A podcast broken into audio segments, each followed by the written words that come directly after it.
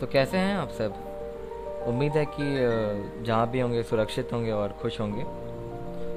तो ये चौथा एपिसोड है मेरे शो का, और फिर भी मेरा ये फ़र्ज़ बनता है कि मैं अपने सभी दर्शकों को अपना इंट्रोडक्शन एक बार फिर से दे दूं। तो मेरा नाम कुशल सिंह है और आप मेरे शो पे आए हैं जिसका नाम है ज़िंदगी और हम। इसका पहला सीज़न चल रहा है। ये मैं बहुत खुशकिस्मत हूँ कि आप आपने अपना समय दिया है इस शो पे, अपना प्यार दिया है, जितना भी दिया है, बहुत सौभाग्य की बात है मेरे लिए। तो आज मैं आपको मोटिवेट करने नहीं आया हूँ। अक्सर हम बातें करते हैं जैसे जीत हार की, सक्सेस फेलियर की और तरह तरह के इम्पोर्टेंट टॉपिक्स जो शायद पर्सनली बहुत ज़रूरी हैं, मगर आज बात हमारी नहीं होगी। आज बात एक बड़े ख़ास किरदार की होगी जो कि कोई सुपर हीरो तो नहीं है, मगर असल ज़िंदगी में सुपर हीरो से कम भी नहीं है। नहीं समझे अभी भी? चलो एक खूबसूरत सी शायरी के साथ ही उस किरदार से पर्दा उठा देते हैं।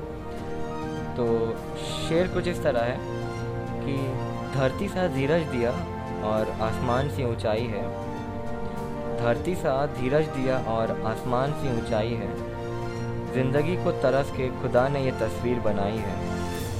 हर दुख वो बच्चों का खुद पे सह लेते हैं, हर दुख वो बच्चों का खुद पे सह लेते हैं, उस खुदा की जीवित प्रतिमा को हम पिता कहते हैं। बड़ा ही खूबसूरत शेर है।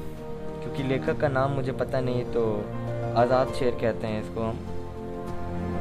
ना जाने किसने लिखा, लेकिन जिसने भी लिखा बहुत ही खूबसूरत लिखा है। तो मेरी आपसे एक छोटी सी गुजारिश है कि आप जहाँ कहीं भी बैठकर ये एपिसोड सुन रहे हैं, ज़रा तालियां बजाने में कंजूसी मत करिएगा।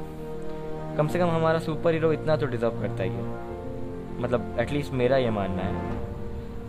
तो मुझे पता नहीं क्यों ये दिमाग में भी आया होगा, कई लोगों के दिमाग में आया होगा ये, मुझे पता है ऐसा कि कई लोगों के दिमाग में आया होगा कि आज के दिन ये फादर वाला एपिसोड रिलीज़ हो रहा है। थोड़ा सा अजीब लग रहा है ना, क्योंकि शायद आज फादर्स डे नहीं है, इसे तो फादर्स डे पे रिलीज़ होना चाहिए था।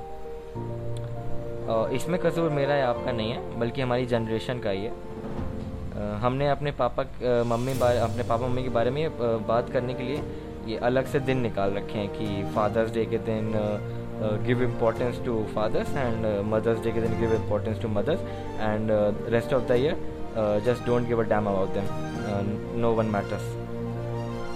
तो कोई बात नहीं, आज आज बात कर लेते हैं, आज ये ट्रेडिशन तोड़ ही देते हैं। वैसे भी कुछ खास ट्रेडिशन नहीं है ये। और वैसे ये सब मानेंगे कि uh, जितना क्रेज सोसाइटी में मदर्स डे का होता है उतना शायद फादर्स डे का नहीं होता। आई I मीन mean, मेरा ये मानना है जितना मैंने आसपास देखा है अपने, कि मतलब मदर्स डे आता है या आने वाला होता है तो बहुत क्रेज़ रहता है। रियलिटी शोज़ पे, डांस शोज़ पे, टीवी शोज़ पे गाने, डांस मदर्स डे पे एक ट्रिब्यूट के तौर पे आते हैं, जो शायद सही भी है। बहुत खुशी की बात है ये कि एक मदर जो भी करती है उसके उसके बदले उसको इतना तो मिलना ही चाहिए, मगर फादर्स डे के दिन उतना क्रेज़ नहीं होता। मैं तो कई बार भूल पे जाता हूँ, मुझे शायद कई बार कई बार तो मुझे पता भी नहीं चलता कि हाँ आज फादर्स डे या कल फादर्स डे। वो शायद इसलिए क्योंकि जो फादर्स होते हैं वो इतने एक्सप्रेसिबल नहीं होते, वो अपने आप को उतना एक्सप्रेस करते नहीं हैं। तो और ना हम लोग, क्योंकि वो इतने थोड़े से कहते हैं ना, जो फादर का एक कैरेक्टर होता है वो स्ट्रिक्ट बाप टाइप वाला कैरेक्टर अपने रोल में रहने का, तो इसलिए कोई ख़ास उधर ध्यान दे नहीं पाता है या शायद देना ही नहीं चाहता है, जो भी है। इसी बात पे एक एक शायरी याद आती है मुझे कि एक छोटी बच्ची ने अपने पापा के लिए ये शायरी बोली थी। मैंने एक टीवी शो पे देखा था, तो उस शायरी कुछ इस तरह थी। वो शायरी बड़ी खूबसूरत है, ध्यान दीजिएगा। मुझे रख दिया छाँव में, खुद जलते रहे धूप में, मुझे रख दिया छाँव में, खुद जलते रहे धूप में, मैंने देखा है ऐसा एक फरिश्ता अपने पिता के रूप में। तो बड़ी बड़ी अनोखी और प्यारी सी शायरी है ये। सिर्फ चार लाइन की है, मगर बहुत ही गहरा मतलब रखती है, और मुझे नहीं लगता कि ये इस शायरी का मतलब समझाने की ज़रूरत पड़ेगी किसी को, सब अग्री भी करेंगे इस शायरी की सार्थकता से। कमाल की बात है ना कि हमारे सामने एक सुपर हीरो रहता है हमेशा, और हम कभी भी इस बात पर ध्यान नहीं देते, कभी इस पर रोशनी डालने की कोशिश नहीं करते, क्योंकि शायद बचपन से ये सोच रही है ना कि अरे पापा का तो काम ही है बाहर पसीना बहाना, हमें पढ़ाना लिखाना, घुमाने ले जाना, खिलाना और वो सभी अनगिनत सर्विसेज देना जो वो देते आए हैं और शायद देते आएंगे। तो चलिए पहले मैं आज अपने पापा से मिलाता हूँ आपको, अपने पापा के बारे में बताता हूँ ताकि आपको भी अपने अपने पापा के बारे में यादें ताज़ा हूँ, जो टाइम आपने उनके साथ स्पेंड किया, अच्छा बुरा जो भी जैसा था। तो मैं एक छोटे से शहर से हूँ मगर मेरा घर ज़रा भी छोटा नहीं है, शायद दस साल पहले था मगर आज तो नहीं है, एटलीस्ट आज नहीं है। शायद दस साल पहले हमारे पास एक मोबाइल था, वो भी कीपैड वाला जो शायद पुराने ज़माने में आता था, छोटा सा। मगर आज घर में सबका खुद का एंड्रॉयड मोबाइल है, इंक्लूडिंग मी। टैब है, कंप्यूटर है, नया एच डी टी वी है, फ्रिज है और वो सब कुछ जो एक कंफर्टेबल लाइफ जीने के लिए चाहिए होता है। नहीं नहीं मैं शो ऑफ नहीं कर रहा हूँ ऐसा मत सोचिएगा, मैं तो अपने पापा की मेहनत दिखा रहा हूँ कि मेरे पापा ने अपनी मेहनत के वजह से कहाँ से कहाँ लाके खड़ा कर दिया है हमको। ऑनेस्टली स्पीकिंग मेरे पापा का कैरेक्टर वो लिटरली इंडियन फादर जैसा है, मतलब चेहरे से इमोशनलनेस, एकदम एक्सप्रेशनलेस, कोई एक्सप्रेशन नहीं है। तो क्योंकि मेरे पापा गवर्नमेंट जॉब में है जो आज के ज़माने में मिलना बहुत मुश्किल है, तो इसलिए वो बहुत ज़्यादा टाइम घर पे बिता नहीं पाते, ज़्यादातर टाइम उनका ऑफिस के वर्क में ही निकल जाता है। इसलिए मेरा और उनका इंटरेक्शन बस दिन में कुछ मिनटों का ही होता है, इसलिए मुझसे वो कभी अपने एक्सपीरियंस शेयर नहीं कर पाते हैं, या वो जो लाइफ लेसन्स शायद कई फादर्स अपने बच्चों को देते हैं वो वो वो कभी नहीं दे पाते हैं, क्योंकि शायद इतना टाइम ही नहीं है। जब कुछ ही मिनटों का इंटरेक्शन है तो क्या ही लाइफ लेसन दे पाएंगे उसमें वो। मगर देख देख कर उन्हें मैंने बहुत कुछ सीख लिया है, जैसे कि लोगों से बात कैसे करते हैं, उनसे कैसे रिलेशंस बनाते हैं, कैसे हमेशा हेल्प के लिए तैयार रहना चाहिए, कैसे जून की कड़कती धूप में पसीना बहाया जाता है। क्योंकि मेरे पापा की फील्ड जॉब है तो वो कभी पच्चीस छब्बीस साल में, मतलब अपनी नौकरी के पच्चीस छब्बीस साल में वो कभी एसी रूम में बैठ के कभी काम किया ही नहीं उन्होंने। फील्ड जॉब में आपको वो कड़कती धूप में आ, काम करना पड़ता है। और मेरे पापा की एक बड़ी ख़ास एबिलिटी है कि वो आ, समय के साथ अपने आप को चेंज करते रहते हैं, इसलिए वो काफ़ी हद तक उस जो लिटरली वो खड़ूस बाप वाला कैरेक्टर होता है उससे बाहर आ चुके हैं, बहुत पहले ही बाहर आ चुके हैं और धीरे धीरे और आते जा रहे हैं आते जा रहे हैं अब तो मैं मानता हूँ पूरा ही आ चुके हैं। अब ना सिर्फ हंसने लगे हैं बल्कि हंसाने भी लगे हैं, अक्सर ही घर में ऐसा कुछ ना कुछ जोक मार देते हैं। तो फ्रीडम भी बहुत दी है उन्होंने हमें, हम सभी भाई बहनों को। तो लोग कहते हैं कि जैसे जैसे लड़के टीनेज में आते हैं, जैसे पंद्रह सोलह साल की एज में आते हैं, तो वो उनकी अपने पिता से बनना बंद हो जाती है, क्योंकि फिर तो पिताजी को लगता है कि यही सही समय है, इसको सुधार दो, और बेटा सोचता है कि इनको टोका टोकी करने के अलावा कोई काम ही नहीं है, मतलब बस जब देखो हाथ पैर धो के मेरे पीछे ही पड़ जाते हैं। तो वो जो कटाक्ष, वो कॉन्ट्रास्टल व्यूज़ हैं वो भिड़ जाते हैं आपस में। फिर वो जाके मम्मी से बोलता है, फिर लड़का मम्मी से बोलता है कि बोल दो पापा को हर बात पे टोका ना करें मुझे, और बाबूजी मम्मी से कह रहे हैं कि लड़का संभाल लो वरना हाथ से निकल जाएगा। मगर मेरे यहाँ केस थोड़ा डिफरेंट है, शायद थोड़ा ज़्यादा ही डिफरेंट है। जैसे जैसे मैं बड़ा होता गया हूँ वैसे वैसे मेरी म्यूचुअल uh, अंडरस्टैंडिंग पापा के साथ बेहतर ही होती गई है। रीज़न बिहाइंड दिस कि uh, पापा ने फ्रीडम बहुत दी है टाइम के साथ, और दूसरी तरफ मैंने कभी उनकी फ्रीडम का फ़ायदा नहीं उठाया है, इसलिए वो ट्रस्ट मेंटेन है बीच में कि वो मुझे टोका टोकी नहीं करते, वो मेरे काम में कभी इंटरप्शन नहीं करते हैं या पूछते नहीं है कि ये क्यों कर रहे हो, ये कहाँ कर रहे हो, कभी यहाँ क्यों गए थे वगैरह वगैरह। वो वो ट्रस्ट बहुत पहले से मेंटेन है कि मैं कोई uh, गलत फ़ायदा नहीं उठाऊँगा उनकी फ्रीडम का। पर्सनली कोई मुझसे पूछे कि मैं uh, किससे ज़्यादा कनेक्टेड हूँ तो मैं कहूँगा कि पापा, इसलिए किसी भी चीज़ के लिए परमिशन uh, लेनी होती है तो मैं पापा का अप्रोच करता हूँ, क्योंकि वहाँ से अप्रूवल आसान है। मेरे एग्ज़ाम्स टाइम uh, अगर पापा मुझे uh, देख लेते हैं ना रात दो बजे तक पढ़ते हुए, तो वो डांट देते हैं कि सो जाओ, वैसे भी पास तो हो ही जाओगे बिना पढ़े भी। आज तक मेरे पापा ने मेरे रिपोर्ट कार्ड खोल के देखा ही नहीं, आज तक नहीं, मैं लिटरली कह रहा हूँ आज तक मेरा रिपोर्ट रिपोर्ट कार्ड खोल के नहीं देखा कि क्या मार्क्स लिखे हैं, किस सब्जेक्ट में कितना परसेंटेज। मैं सच बोल रहा हूँ, मैं कोई झूठ नहीं बोल रहा हूँ। मेरे सर कहते थे, क्लास सेवन्थ में मेरे क्लास टीचर थे, वो मेरे सर कहते थे कि कुशल के पापा पीटीएम में साइन करने आते हैं बस। उन्हें मेरे मार्क्स से कभी लेना देना ही नहीं था, उन्हें कोई फ़र्क नहीं पड़ता था। लेकिन मुझे पता है कि खुशी तो उनको भी होती थी जब मैम बोलती थी कि रिज़ल्ट वाले दिन कि कुशल ने इस साल भी टॉप किया है। भले वो खुशी दिखाते नहीं हैं, जाहिर सी बात है वो बाप वाला कैरेक्टर थोड़ा तो मेंटेन करना ही पड़ेगा। वो वो मेरे मैच देखने कभी नहीं आते। जैसे मैं जब क्रिकेट मैच खेलने जाता हूँ तो वो मेरा मैच देखने भी कभी नहीं आते, मगर पूछते ज़रूर हैं कि कितने विकेट लिए। वैसे उन्हें बिल्कुल पसंद नहीं है कि मैं बॉलर बनूँ, वो चाहते हैं कि मैं बैट्समैन बनूँ।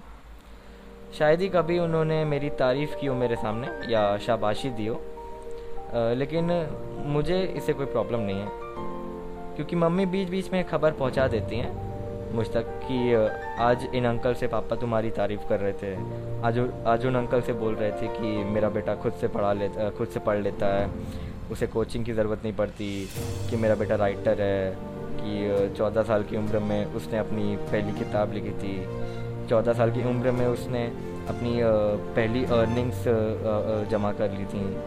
ऐसे बहुत सारी चीज़ें, लेकिन वो मेरे सामने कभी नहीं करते। वो होता है ना कि फादर्स को लगता है, क्योंकि मम्मी होती है, मम्मी तो सामने ही अप्रिसिएशन दे देती हैं कि यार हाँ बेटा शाबाश क्या बात है, बहुत अच्छा काम किया। लेकिन पापा लोग का है कि नहीं, सामने से अप्रिसिएशन कभी नहीं देना है, क्योंकि अगर उनको लगता है ऐसा कि अगर सामने से अप्रिसिएशन दे दिया तो कहीं बेटा कूद के आसमान पर ना पहुँच जाए। बड़े अनोखे हैं मेरे पिताजी, और मुझे पता है सभी के होंगे, सबको लगता भी और सभी के होंगे भी कि सभी के फादर्स अनोखे होंगे उनके लिए। आगे बात करने बैठेंगे तो घंटों निकल जाएंगे क्योंकि टॉपिक इतना बड़ा है। शायद ये एक्चुअली कोई टॉपिक है ही नहीं, ये ये हमारी लाइफ से इतना जुड़ा हुआ है कि मैं चाहूँ तो पूरा दिन पूरा एक हफ़्ता इस पे बात कर सकता हूँ। वो सारे मोमेंट्स आपके सामने ला के रख सकता हूँ, मेरे पापा के साथ अच्छे बुरे सही गलत सारे। मैं बस इतना चाहता हूँ कि आप सब अपने पापा को समझने की कोशिश तो कर रहे हैं एटलीस्ट, क्योंकि आजकल की जनरेशन में ये प्रॉब्लम बहुत ज़्यादा बढ़ रही है कि स्पेशली फादर्स और सन के बीच में या किसी भी बच्चे और फादर के बीच में, क्योंकि वो वो जो फादर का रोल है अब बच्चों को ऐसा लगने लगा कि जैसा टीवी में दिखाते हैं वैसे फादर्स एक्चुअल रियल लाइफ में होते नहीं हैं। तो ये जो मिसअंडरस्टैंडिंग अपने दिमाग में कई बार टीनेजर्स, क्योंकि आप जो टीवी में देखते हैं जो आप मूवीज़ में देखते हैं आप चाह सोचते हो कि यही रियल लाइफ में भी होता है, और जब वो नहीं होता है तो फिर कन्फ्लिक्ट्स क्रिएट होते हैं। और इसी बात पे और आज की युवा पीढ़ी झुकना नहीं चाहती है, शायद नहीं झुकना चाहिए, मगर कई बार कई समय आपको होता है कि शायद झुक जाना चाहिए, शायद वही सही समय है झुकने का। तो और कई लोग का होता है कि क्योंकि उनके पापा बहुत स्ट्रिक्ट हैं इसलिए उनके बीच में कन्फ्लिक्ट्स आते हैं। तो अगर वो सख्त हैं इसीलिए तो ताकि हमारी नींव मजबूत हो सके। शायद पापा लोगों के अंदर वो फीलिंग्स एक्सप्रेस करने वाला सॉफ्टवेयर डाला ही नहीं है, मगर कोई बात नहीं, हम काम चला लेंगे। क्योंकि जितना ज़रूरी मम्मी का लाड है उतना ही ज़रूरी पापा की सख्ती, उनका एक्सपीरियंस। कई लोग हैं जिनकी जिनकी अपने पापा से नहीं बनती है, और उसका सबसे बड़ा रीज़न है आपकी इनसेंसिटिव होना, क्योंकि आप इतने इनसेंसिटिव होते जा रहे हो और फिर आप सोचते हो कि सामने वाला इनसेंसिटिव है। आप खुद सोचो कि आ, मेरे पापा की एज अभी फिफ्टी प्लस है, फिफ्टी फिफ्टी फाइव के अराउंड है। तो आप खुद सोचो आप उतने बड़े इंसान को क्या एक्सपेक्ट करो कि वो अपने आप को चेंज कर ले, तो ये थोड़ा मुश्किल है। आप ये ज़रूर समझ सकते हो कि वो आपको समझें, तो उसके लिए आपको भी तो उनको समझना पड़ेगा। सिक्का सिक्के का एक पहलू देख के उसका मोल नहीं आंका जाता कभी भी। मानता हूँ मैं कि आपके और उनके बीच जनरेशन गैप काफ़ी है, मगर जिसने आपको इतने सालों तक समझा है, जिसने इतने सालों तक उंगली पकड़कर रोड क्रॉस कराया है, उसके लिए आप थोड़ा कदम तो आगे बढ़ा ही सकते हैं। थोड़ा कदम आगे बढ़ाइए, थोड़ा सर नीचे झुकाइए, ताकि उनको भी लगे कि इतने साल जो उन्होंने आ, अपने आप में इन्वेस्ट किए हैं, अपने सपने कुर्बान करके, अपनी ख्वाहिशें कुर्बान करके, उसका कुछ तो वैल्यू निकलता है। थोड़ा आप समझो, थोड़ा वो समझेंगे, ताकि उन्हें ये ना लगे कि अब उनके बारे में सोचने के लिए कोई बचा नहीं है। तो मम्मी लोग का क्या है, मतलब मम्मी लोग के साथ बहुत अटैच्ड होते हैं बच्चे, मगर पापा क्योंकि उतना टाइम बिता नहीं पाते हैं इसलिए उनके लिए ये कंसर्न, उनके लिए ये फीलिंग्स कोई दिखाता नहीं है। कभी बस पापा आते हैं, घर पे खाना खाते हैं, सोते हैं और फिर ऑफिस चले जाते हैं। और इस रूटीन में वो जो शायद वो केयर उनको मिलनी चाहिए जो शायद उन्होंने हमेशा से की है, वो मिसिंग है कहीं ना कहीं आज। मैं अभी कुछ दिन पहले ही पापा के साथ गया था बैंक अकाउंट खुलवाने।